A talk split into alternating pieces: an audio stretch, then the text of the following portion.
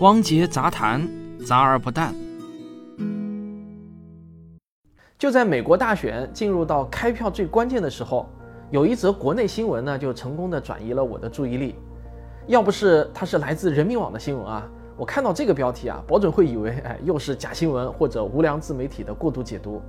那这个重大的新闻标题就是啊，国家组织关卖支架集中带量采购开标。支架价格从均价约一点三万元下降至约七百元。那在我的印象中啊，我过去呢还从未见过这么大降幅的医疗用品。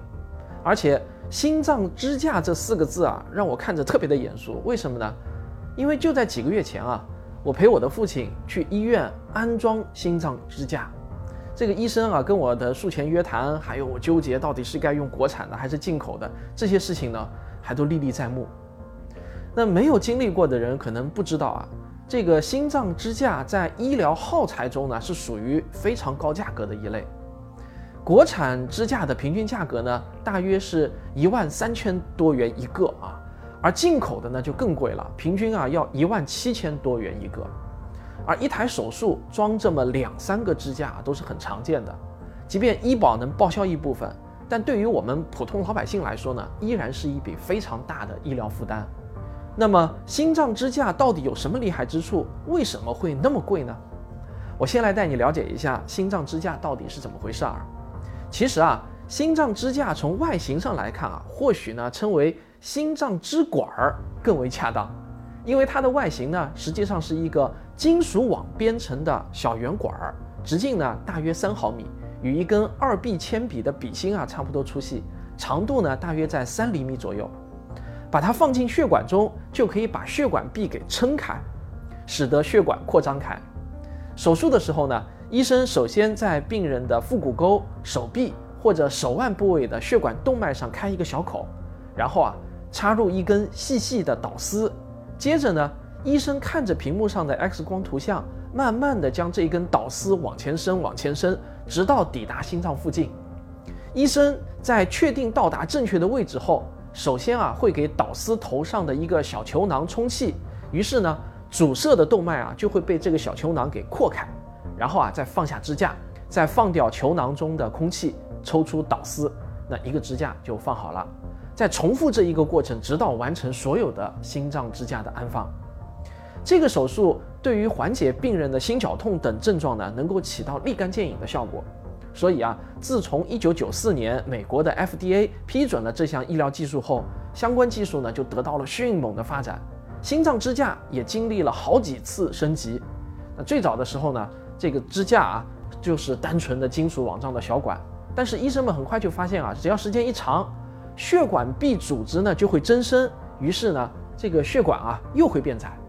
为了解决这一问题，人们就发明了一种防止血管壁组织增生的药物，它可以非常缓慢地从支架上渗出，持续地产生效果。这种含有药物的支架呢，就被称为洗脱支架。现在的支架啊，被称为三代药物洗脱支架。这项技术虽然呢是欧美国家发展的比较早，但最近这几年我们国产支架的质量提高得很快，现在啊已经完全不输给进口支架的质量了。我给我父亲选择的就是国产支架。根据央视新闻报道，我国现在每年啊要做一百多万例心脏支架手术，支架的总费用呢大约为一百五十多亿元，占到了全国高值医用耗材总费用的十分之一。那支架为什么会这么贵呢？今年十一月五日的央视新闻啊就把这里面的玄机给点出来了。他是这么说的。高值医用耗材价格虚高和销售方式密切相关。生产企业生产出产品后，交由代理商包销，经过层层代理后，高值耗材的出厂价和最终百姓的使用价格就相差悬殊了。在这种销售模式下，企业比拼的是销售渠道和费用空间。那我刚才念的呢是央视新闻报道中的原话，换我自己的话来说呢，就是老百姓付的材料费啊，绝大部分。都进了医药代理商的腰包，所以这个价格里面的水分啊就太大。其实呢，这不难理解，充其量就是这么一根儿啊比牙签还短的金属管，你说它的直接生产成本能有多少呢？哪怕研发投入再大，那能比做电脑芯片还难吗？支架的价格这么贵，能不能进医保呢？我查了一下啊，每个省份的规定很不一样，能进一部分，但不是全额。报销比例还跟你选择什么样的支架有关，而且手术费和材料费的报销比例也不一样，哈，比较的复杂。但是有一点啊是肯定的，哪怕能报销百分之六七十啊，但高昂的总价摆在那里，自费部分对于普通家庭来说都是一笔不小的开支。所以呢，相对于欧美国家来说啊，我国做心脏支架手术的比例呢其实是很低的。比如说。美国人口啊，差不多只有我国人口的四分之一左右，但美国呢，每年也有一百多万人安装心脏支架，与我国的总数量啊差不多。由此可见，我国还有非常巨大的市场空间，因为高昂的价格没有被释放出来。那就在这样的背景下，国家出手了。国家说啊，不要中间商挣差价。国家医保局呢，就组织了全国两千零四十八家医疗机构拼团购买心脏支架。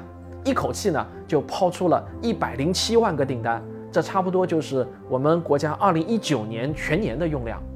那这么大的一块蛋糕，支架的生产企业当然得拼了啊！所以呢，这次呢有十一家国内外的主流企业都参与了投标。国家就说了啊，你们自己杀自己的价，在同等质量下，谁杀价杀得狠，我们就买谁的。结果这个标一开出来啊，或许行内人见怪不怪，但至少呢，我是傻眼了。所有国产支架的这个平均降价幅度是百分之九十二，而进口支架平均的降价幅度呢，更是高达百分之九十五。你们知道这意味着什么吗？